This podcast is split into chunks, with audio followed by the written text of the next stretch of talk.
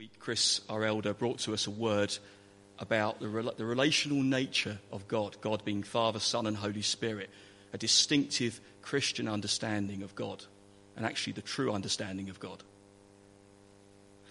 Today we are talking about relationships amongst us, amongst the people of God, amongst the church. Before I begin, I want to give a disclaimer I wouldn't want you to think for a moment that I'm standing up here before you as somebody who finds this easy or somebody who is a paragon of virtue or necessarily a good example of what I'm about to say today. Because those of you who know me will know that I am a sinner and I fall in so many ways. And I fall short of God's standards in so many ways. And I find it very difficult to put these things into practice. So I stand before you, as all preachers do, not because we are perfect examples. I hope we can be examples to you. But we stand before you as fellow men who fall short and need the grace of God. And don't go away thinking, how dare Ben say that? I know he doesn't do this and he doesn't do that. I know that. That's why we need to be gracious with each other. That's why we need to pray for one another. We're here to build each other up as God's people. Read the book of 1 John. Read it, meditate on it, absorb it, put it into practice, most importantly. This is a book that is all about love. This is a book which is all about the love of God. And how great is the love of God. How precious that is. And my job this morning, I'm not a trained preacher, but my job is to stand up and open the Word of God and let the Word speak and hopefully apply it in some ways. And I pray that the Holy Spirit, God Himself, would come and apply it to all our hearts. Perhaps everybody in this room needs to hear something different this morning as the Holy Spirit works amongst us. In, this, in these verses, we're concentrating on 1 John chapter 3, verses 16 to 18. Daniel read the whole section. We won't concentrate on all that in detail for the sake of time. But in the first part of this sermon, it's only going to be a short first part, you'll be pleased to know. I want to look at this, this most concise definition of the love of God. One of the most concise and straightforward definitions of the love of God that we find anywhere in the Word. If somebody were to ask you, what is Christian love like? What is God's love, love like? Take them to this verse. This is a good place to start. Verse 16. This is how we know what love is. Jesus Christ laid down his life for us. Before we move on, I'm very aware that these words can trip off the tongue very easily, can't they? We know it. We've heard it a million times. If you're a Christian, you've no doubt heard it in sermons and you read it in your Bible for years and years and years. Jesus Christ laid down his life for me. It grieves me when I look at my heart to see how cold I am towards this truth. Believe it, believe it with all my heart, and yet when I hear it, it does not move me in the way that it should. And I pray as we begin this morning that we would ponder again the truth that we know so well. Jesus Christ laid down his life for us. If you're a Christian, you can say he laid down his life, not just for us as a church, but he laid down his life for me. Paul talks about that. The Son of God who loved me and gave himself for me. It's personal.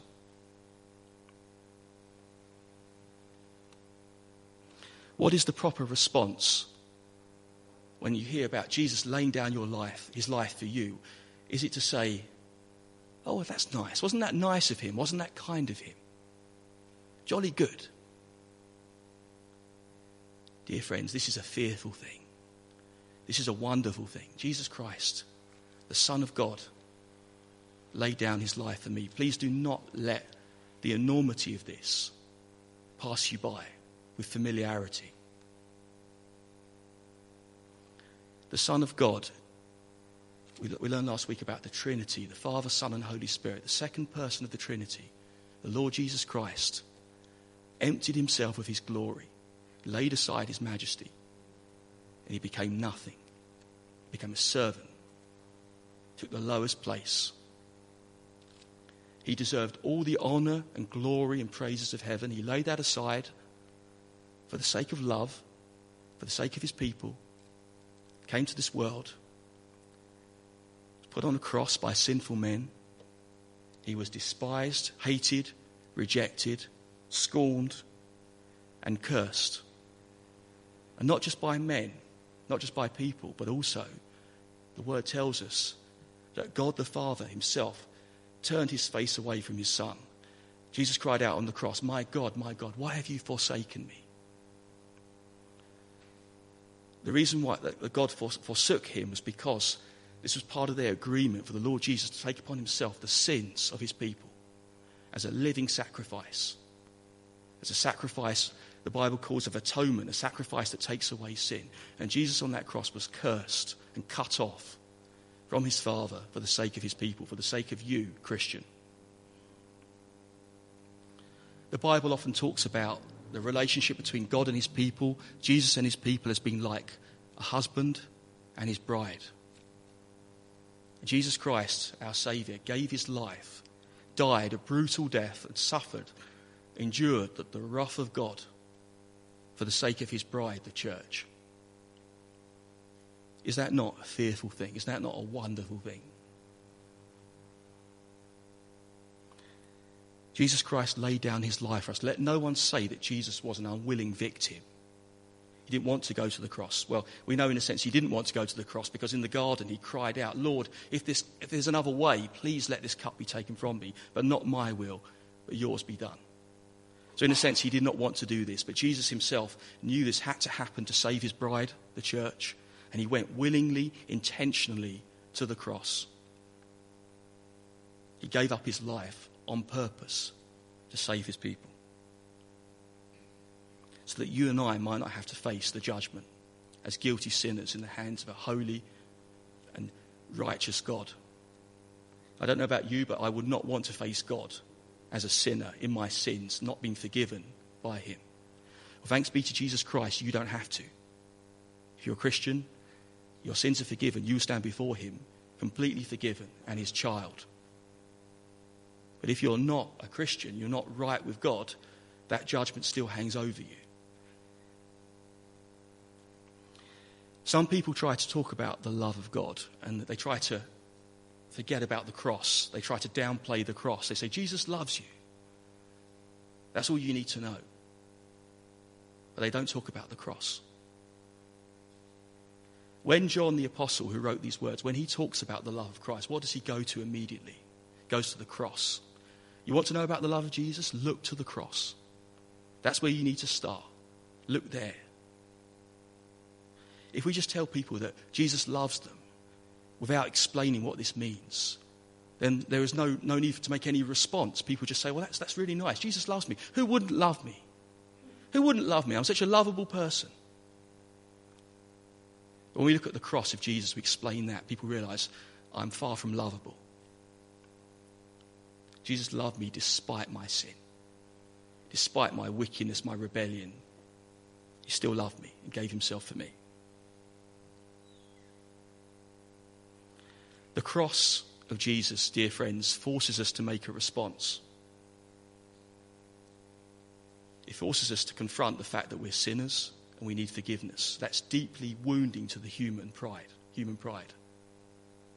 Don't feel we need a savior. The cross says, where do you stand before God? Are you forgiven or are you still alienated from God? Because the cross is the only way this is God's plan of reconciling people to himself.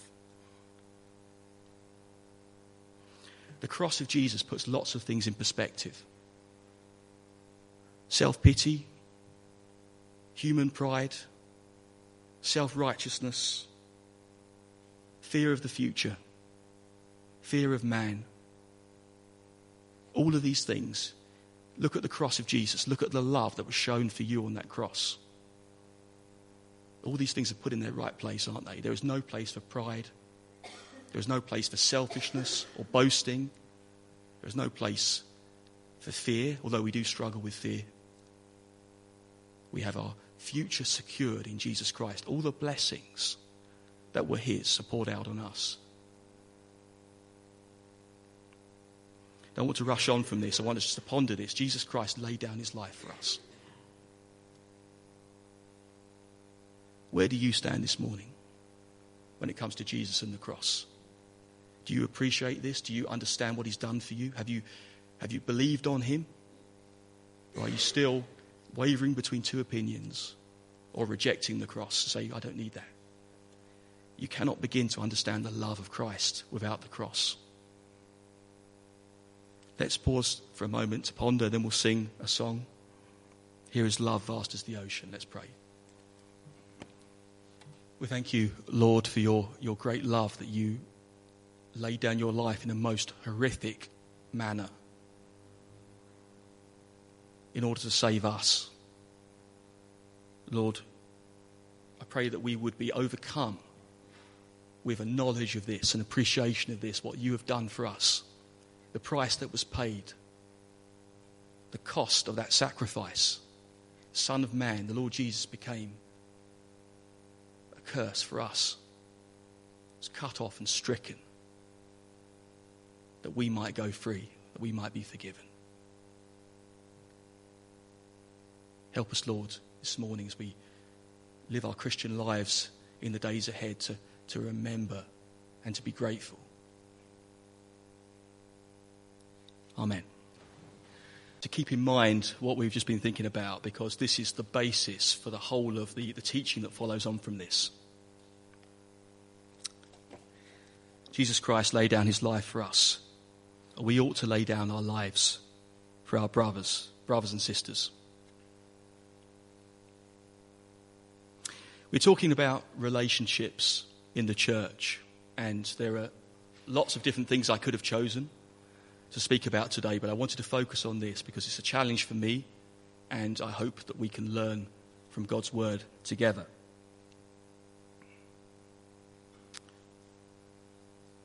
What is the response that we are to make when we consider the love of Jesus Christ, laying down his life on the cross for us? if we understand this, if this touches us, what response are we to make as Christian people? Well, the Apostle John tells us here, doesn't he? The second part of verse 16. And we, Christians, ought to lay down our lives. We should lay down our lives for our brothers and sisters. I want you to think for a moment about the use of the term brothers and it means sisters as well. What is a brother or a sister? Well, here it's not talking about blood relations, although that's obviously part of our responsibility to care for our families. It's talking about Christian brothers and sisters, fellow Christians, people in the church. That word brothers is a relational word, isn't it? It implies a close relationship. It implies knowledge of one another. When Paul, um, John talks about this, he's talking about serving each other in the context of a close, family like relationship in the church of Jesus Christ.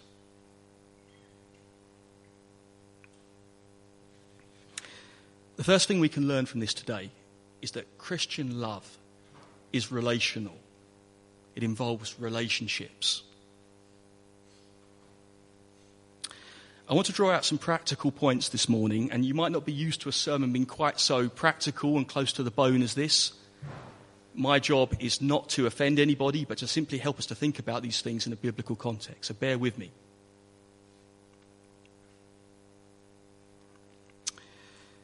We ought to lay down our lives for our brothers. Look at verse 17. If anyone has material possessions and sees his brother in need, but has no pity on him, how can the love of God be in him? I want to draw attention to that verse if anybody sees his brother in need. Here is one fact, one statement that nobody in this room, I believe, can argue with. You might dispute with me, you can have a word with me afterwards over coffee.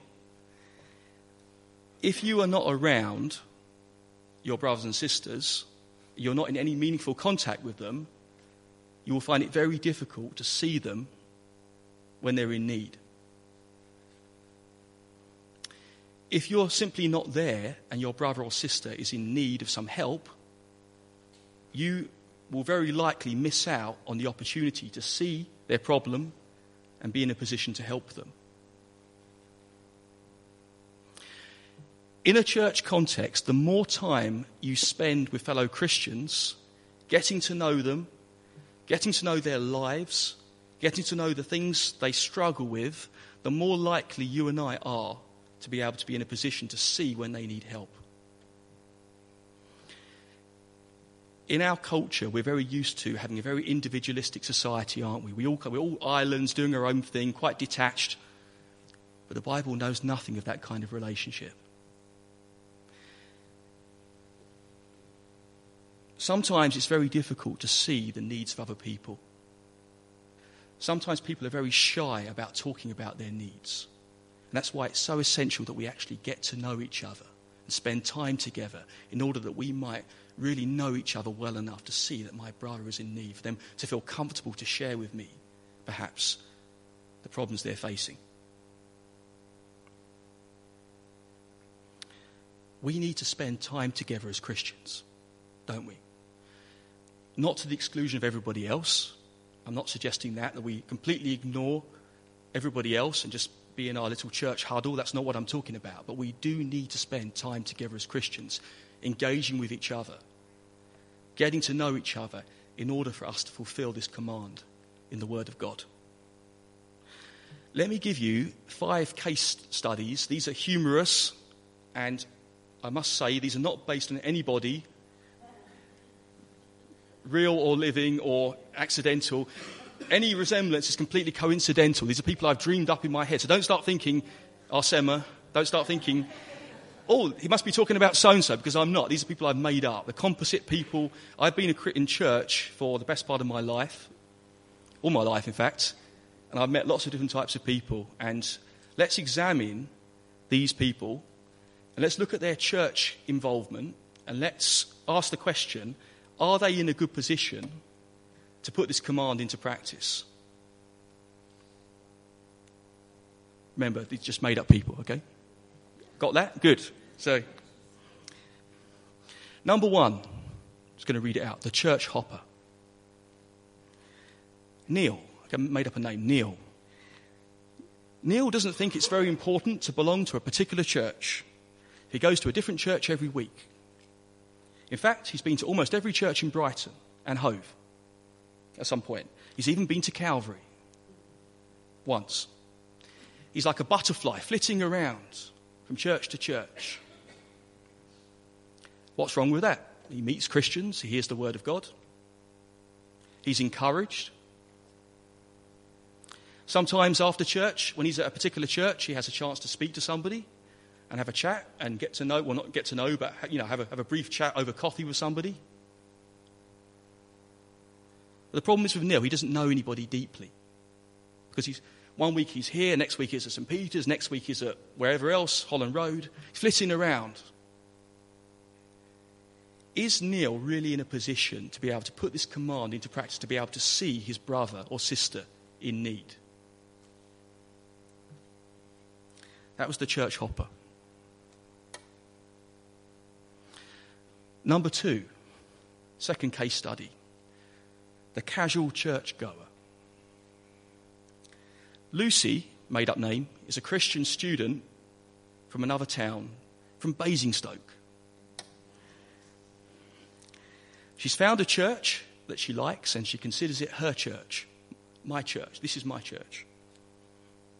Not her personal church, the church that she goes along to. You understand what I mean? She's found this church in the city where she's studying. She likes the church, but she finds it very difficult to go to meetings, to services, to prayer meetings, to actually meet anybody from the church. Why is that? Well, you students, are there any students here? One or two? You know what it's like the pressures of student life, coursework, deadlines, assignments, dissertations. There are other distractions too. Frequent trips home every weekend to see mum and dad. proper home cooking. Also, the clubs and societies at university. She's got loads and loads of stuff going on. The rowing club, the, I don't know what else, the stamp collecting club. Probably not. So, late nights out with her friends, exhausted on Sunday morning, can't get up. Church is beginning, she's still snoring away in bed. Can she really, given her church involvement, put this command into practice? Is she in the best position to see her brothers and sisters in need in the church? That was the casual churchgoer. How about this one? The fringe dwellers. Okay? Brian and Angela have been attending a church for over 10 years. They come along to the morning service most weeks and they regard it as their home church.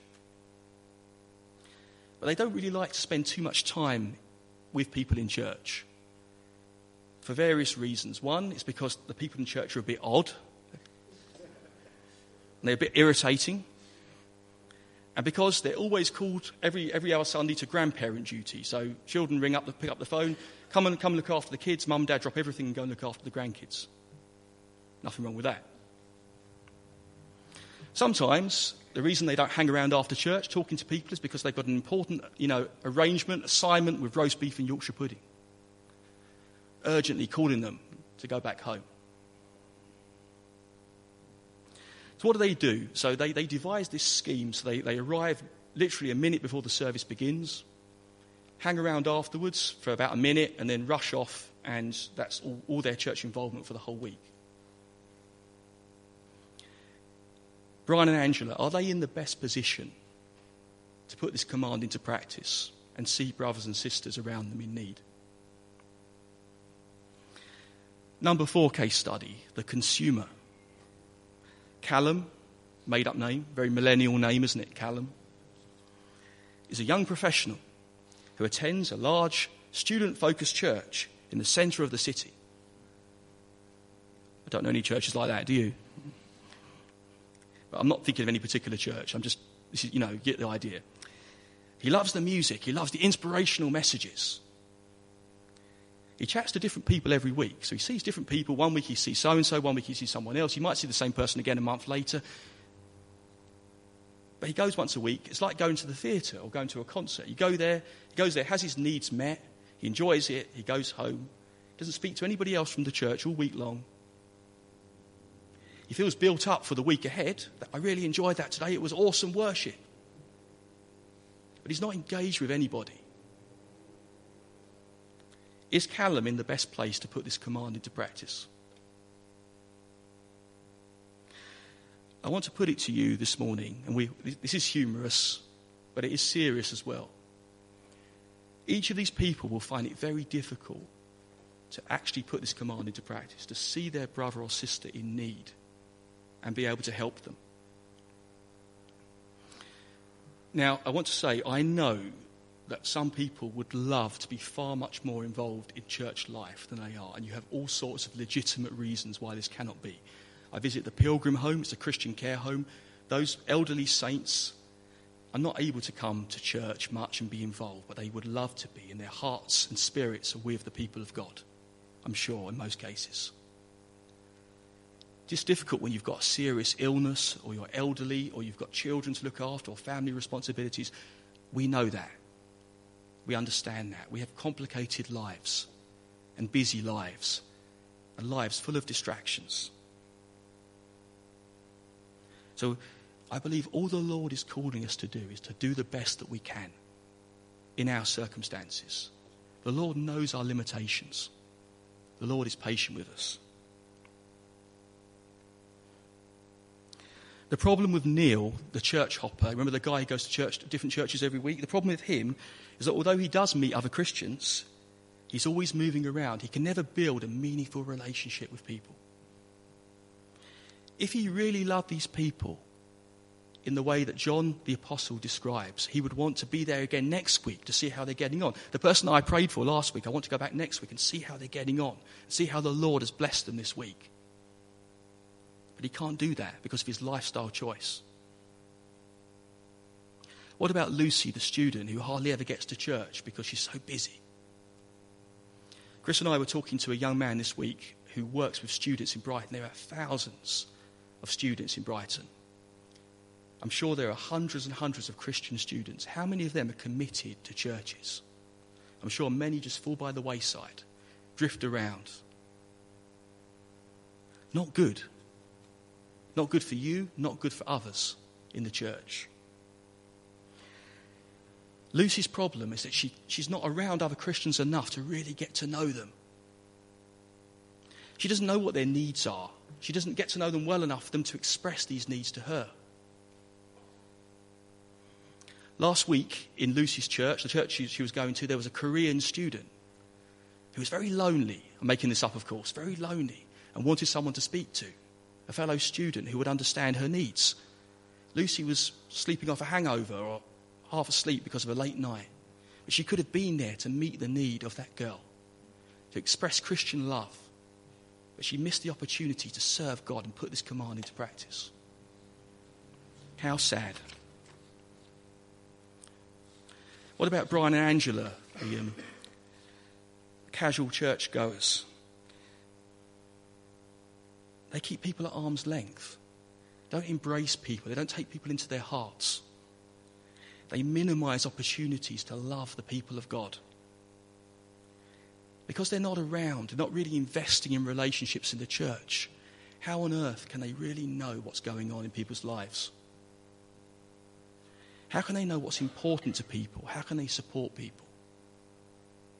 Last week in their church, there was a young single mum who was struggling and needed some people to talk to, could have really benefited from that. Angela was a nurse for 40 years. She could have helped out and supported her if she'd been there, if she'd been around after the service to, to chat to this, this young woman and support her as a Christian. But it also works both ways because Brian and Angela, Angela's mum, is struggling with dementia, and Angela finds it a real burden. If she were around the people of God more, she could express her needs and people could pray for her and support her. So she is losing out on that means of support that God has ordained the church to support one another and love one another as Christ loved us. It's not a law. We don't have to be with the people of God. But what are we missing out on if we are not doing these steps, taking these steps? What about Callum, the young man who just goes to church like a consumer? Like he was going to a festival. Glastonbury. Once a week. For him, church is all about a place where his needs can be met. And I'm not talking about his, his needs of close relationships. He goes there to get a fix of music and teaching. Is that biblical church? His church involvement suits his lifestyle doesn't occur to Callum that the church is a place where you go to meet people, to love them, to build them up, to support them, to serve them. He just turns up, gets what he wants, and goes home. That's it for the week. He's got plenty of time for other things, but not for that. The common factor for all these people, dear friends, and you'll find people like this, and a million others, and we can be like this, is that their choices, their lifestyle choices, their church arrangements make it difficult for them to truly love people, to see their brother in need, and to be there to support them and to serve them. As I said, all God calls us to do is to do our best, to be intentional, to get rid of unnecessary hindrances which stop us from doing this. I know it's difficult. I know it's countercultural. You know, we live in a society which is fixated on self. If it feels good to me, I do it. If I don't want to do it, I don't do it. Nobody can make me do it. Dear friends, what should we be looking for in a church? Let this verse, let this principle of loving and serving colour your understanding of what a church should be.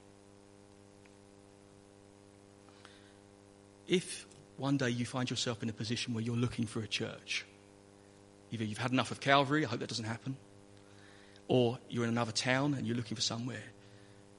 What are you looking for in a church? I was talking to a young man recently, a Christian, a good Christian, He was raving about a church because of the music. Fantastic worship. That's all very well. I've spoken to other people, they love the Bible teaching in a church. The Bible teaching is fantastic. I go there to hear this well known preacher expound the word week after week. It's amazing. You should come along. These may be good things, but has it occurred to us that we should be looking at a church and saying, how do the people in this church love each other? That takes time, doesn't it? You can't just visit once or twice. You, you might get a glimpse of that, but you need to be there amongst those people to know. How do these people love each other? Because you may be sure, if the church is loving each other in the way described here, you may be sure that Christ is there and the Holy Spirit is working in that place. It can tick an awful lot of other boxes. The worship may be amazing, the music, the teaching may be amazing, the Bible teaching. It's not enough if love is not to be found there.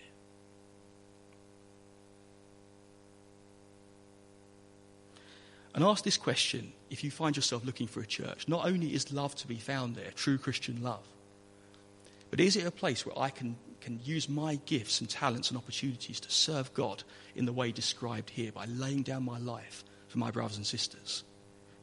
Dear friends, it's not about what we can get primarily. We should be served in the church. People should pray for us and support us.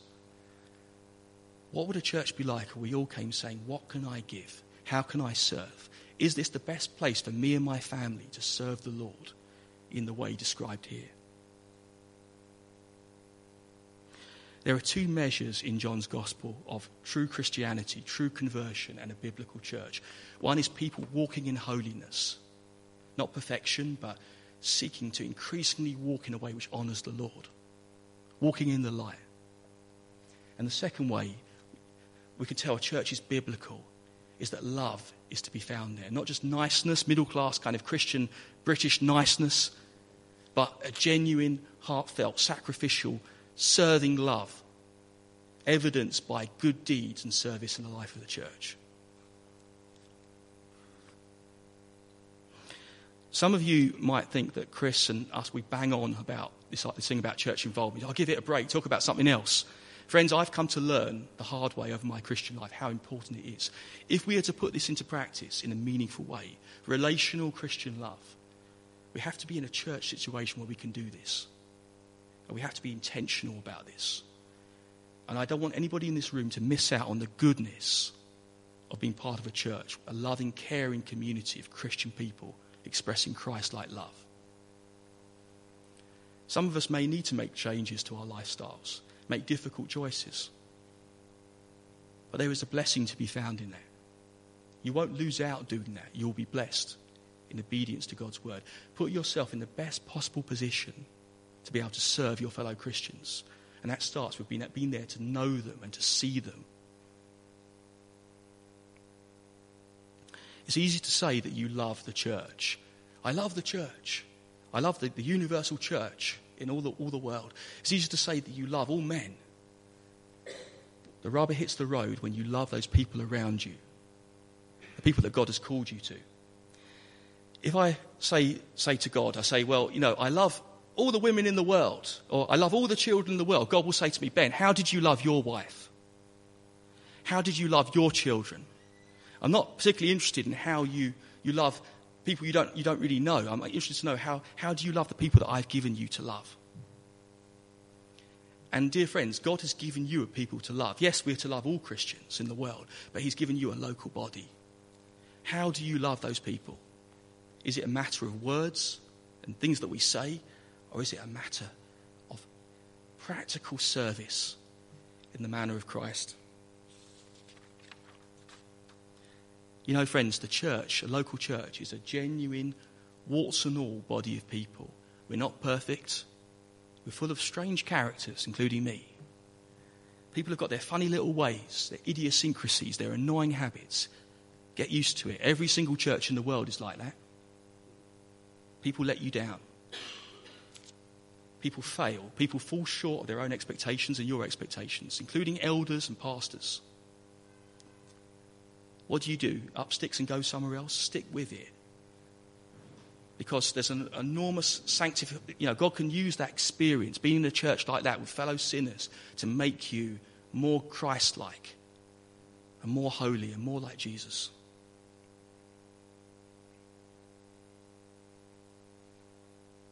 We Christians, we share our ups and downs together. We share life together. We sympathize and help those who struggle. We pray for them. We bear with them. We forgive them. And they do the same to us. We walk through life together. We exercise grace and forgiveness, and we learn to be more like Christ in doing so, to love them, to love a real people that you're committed to.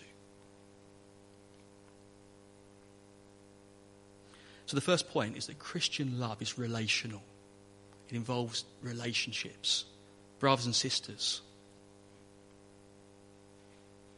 The second point we can learn from this passage is that Christian love is practical.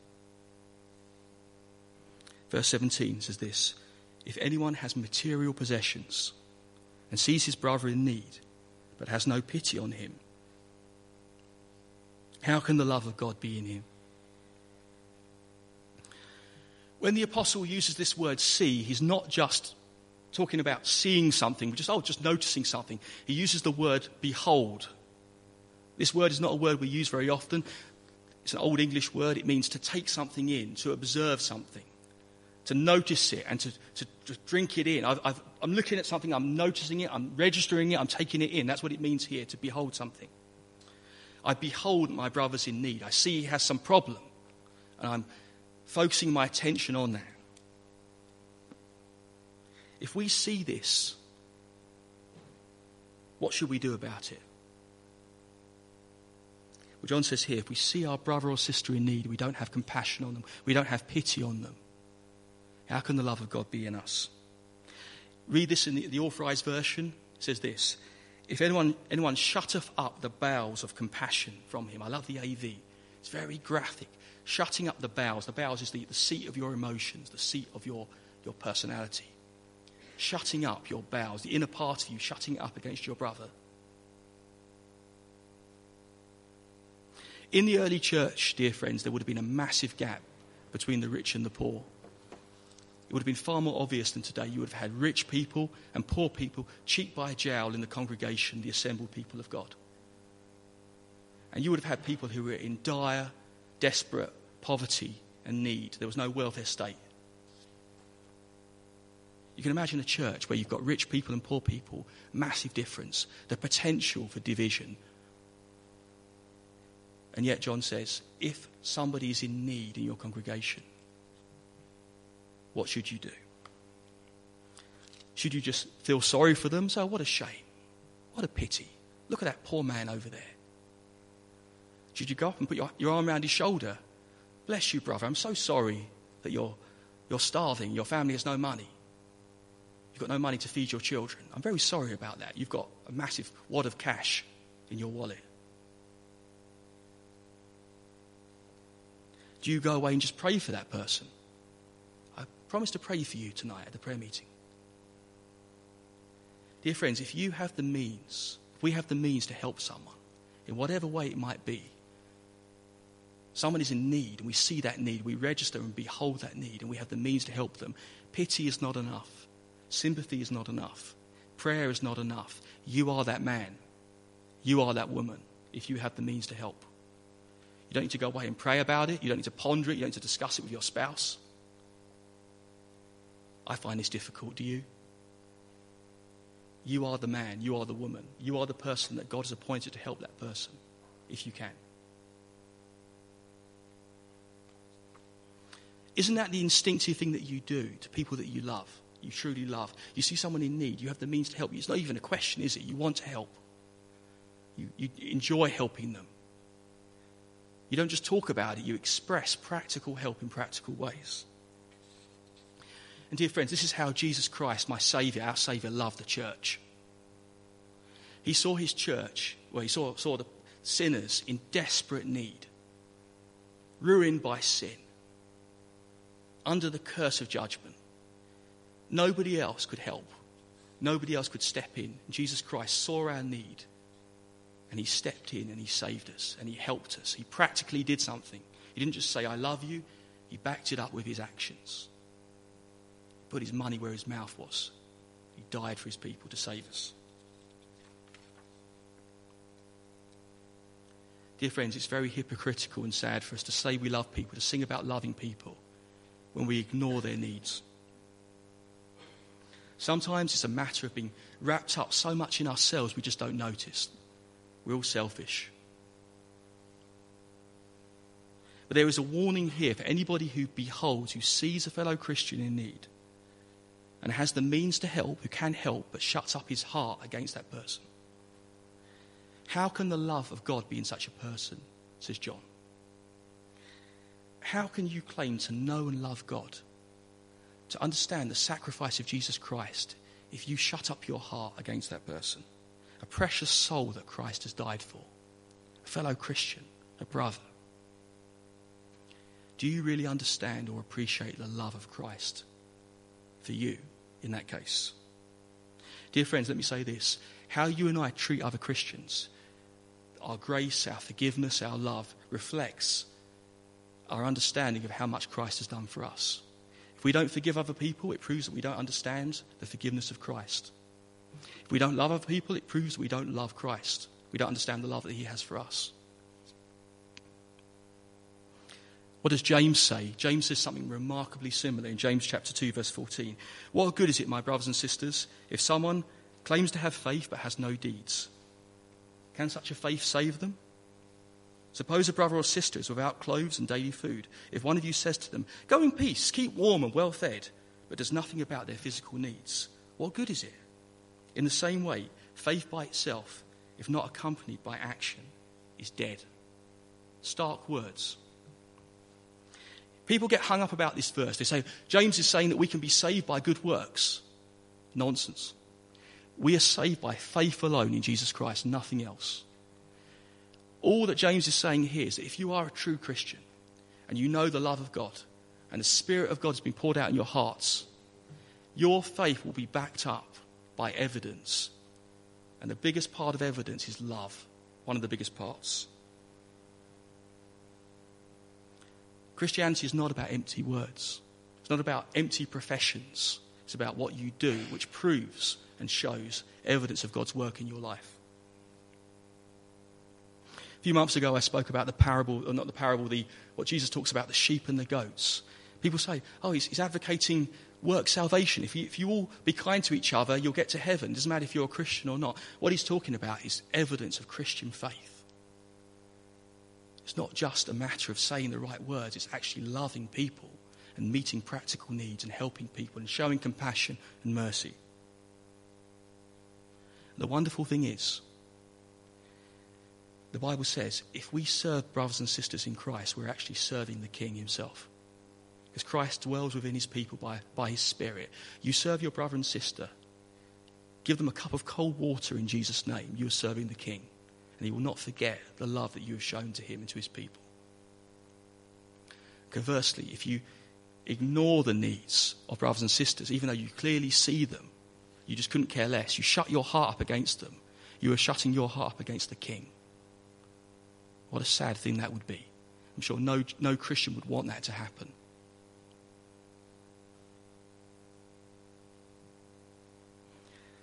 What does John say? In 1 John, he says this We know that we have passed from death to life because we love our brothers.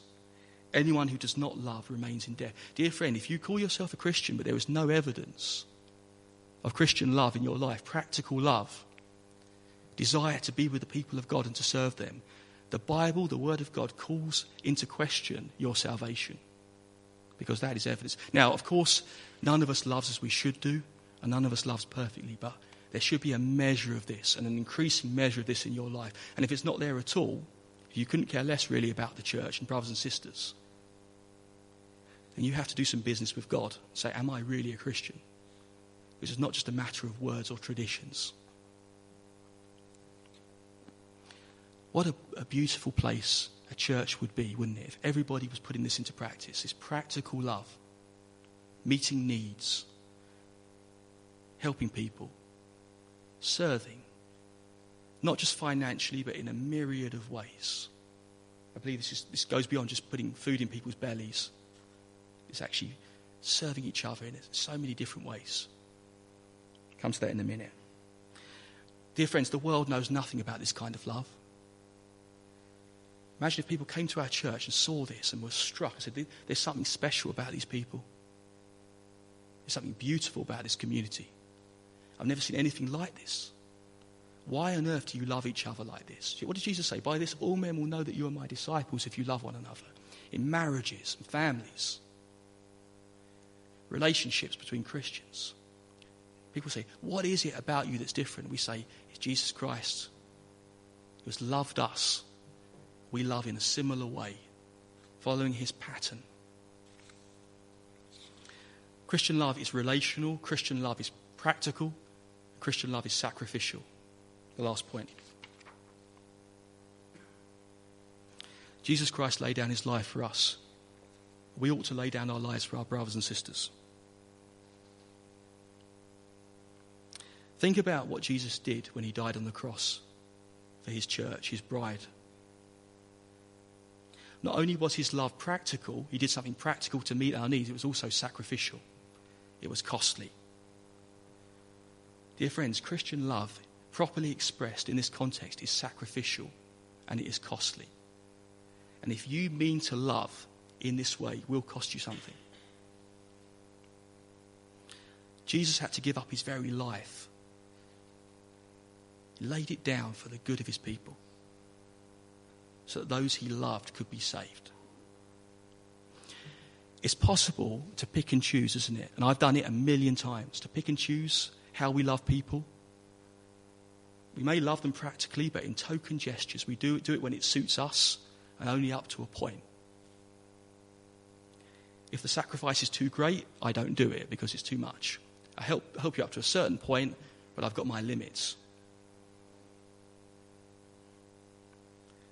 It's worth asking the question today. Ask yourself, Christian person, what are my limits for serving people? What price am I willing to pay? What am I willing to give up in order to serve the people of God, to lay down my life for them? I put it to you that every single person here has got a limit. Only you and God know what that limit is. It's very unlikely that any of us will be called to lay down our lives, physically die for a fellow Christian. And even if we did, it wouldn't be the same as Jesus. We can't die as a sacrifice of atonement for somebody else, but I suppose it's possible that a Christian might be called to die for his fellow Christians in some country where there's persecution. I don't know.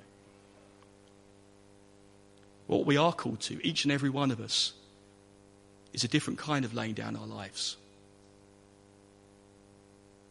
The daily giving up our own desires and pleasures and comfort and security and well being for the sake of people we love. In small but important ways every single day. Dear friends, that's what a marriage is about. That's why a marriage is so difficult. Don't have this romantic idea, young people, about marriages. Marriage is a great blessing, an enormous blessing from God, but marriages are hard work. Marriages involve, especially if you're a man, giving up your life for your wife, serving her. How I fall short in those small but important ways every single day, laying down your own interests, your own desires, your own pleasures for the sake of your wife that God has given you. And dear friends, that, that kind of love should be evident in the church as well, in the bride of Christ. Is there really any sacrifice that's too much to ask for us as Christians to make for a fellow believer?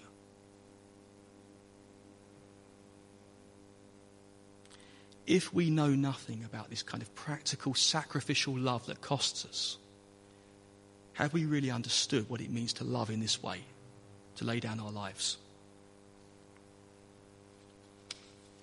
A few practical examples. These are just things I've drawn out thin air. What sacrifices am I willing to make for my brothers and sisters' spiritual well being? Because It's not just about money, as I said, it's about the well being of our brothers and sisters, including the spiritual well being. Would, you, would I be willing to sit up half the night counseling a family who had just lost a child, you know, a miscarriage, to lose half the night's sleep to be with them? Or is that a sacrifice too far? Would I be willing to sacrifice my lie in to be at the prayer meeting or communion so that I might encourage other Christians. I know it's difficult, isn't it? We're all tired. I, I must be there. I don't want to. I, would much prefer to lie in bed but, or have a nice lazy morning, reading the morning paper or whatever, just lounging around the house. I want to be at church because somebody might need me to be there for them, to support them, to pray for them, to encourage the younger believer who might come and see 10 people at communion and say, Why do I need to bother to go to communion? Half the members are not there. Is that a price too much to ask? Would I be prepared to do a rotten job in the church, cleaning out the drains, so that somebody else doesn't have to do it? Ladies and gentlemen, this church is full of rotten jobs. Chris will give you a big long list of things that need doing. Some of those jobs are not particularly pleasant. Someone needs to do them. Is that a price too far? Or will somebody else do it? Would I be prepared to help with a ministry, perhaps Sunday school, that's got, you know, at the moment we're well blessed with helpers, but would I be prepared to do something I don't really want to do because there's a need to be met and I want to serve the children of the church? Or is that a price too much to ask?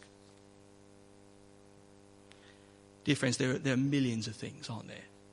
And I've got my own pet weaknesses, and I've got my own limits my own selfish things, just as I'm sure you have as well. And I, once again, let me say, I know there are good reasons why we cannot do things. We cannot help with certain jobs. We cannot be at communion. I understand all that, and God understands. But I'm talking about intentional choices, sacrificial choices.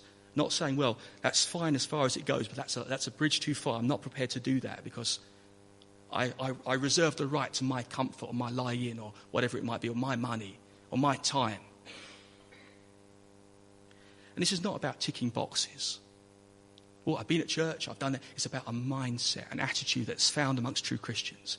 Intentional, active intelligence. I'm coming to church today. I'm going to bless my brothers and sisters. I'm looking out constantly like, like a lion on the prowl, looking out.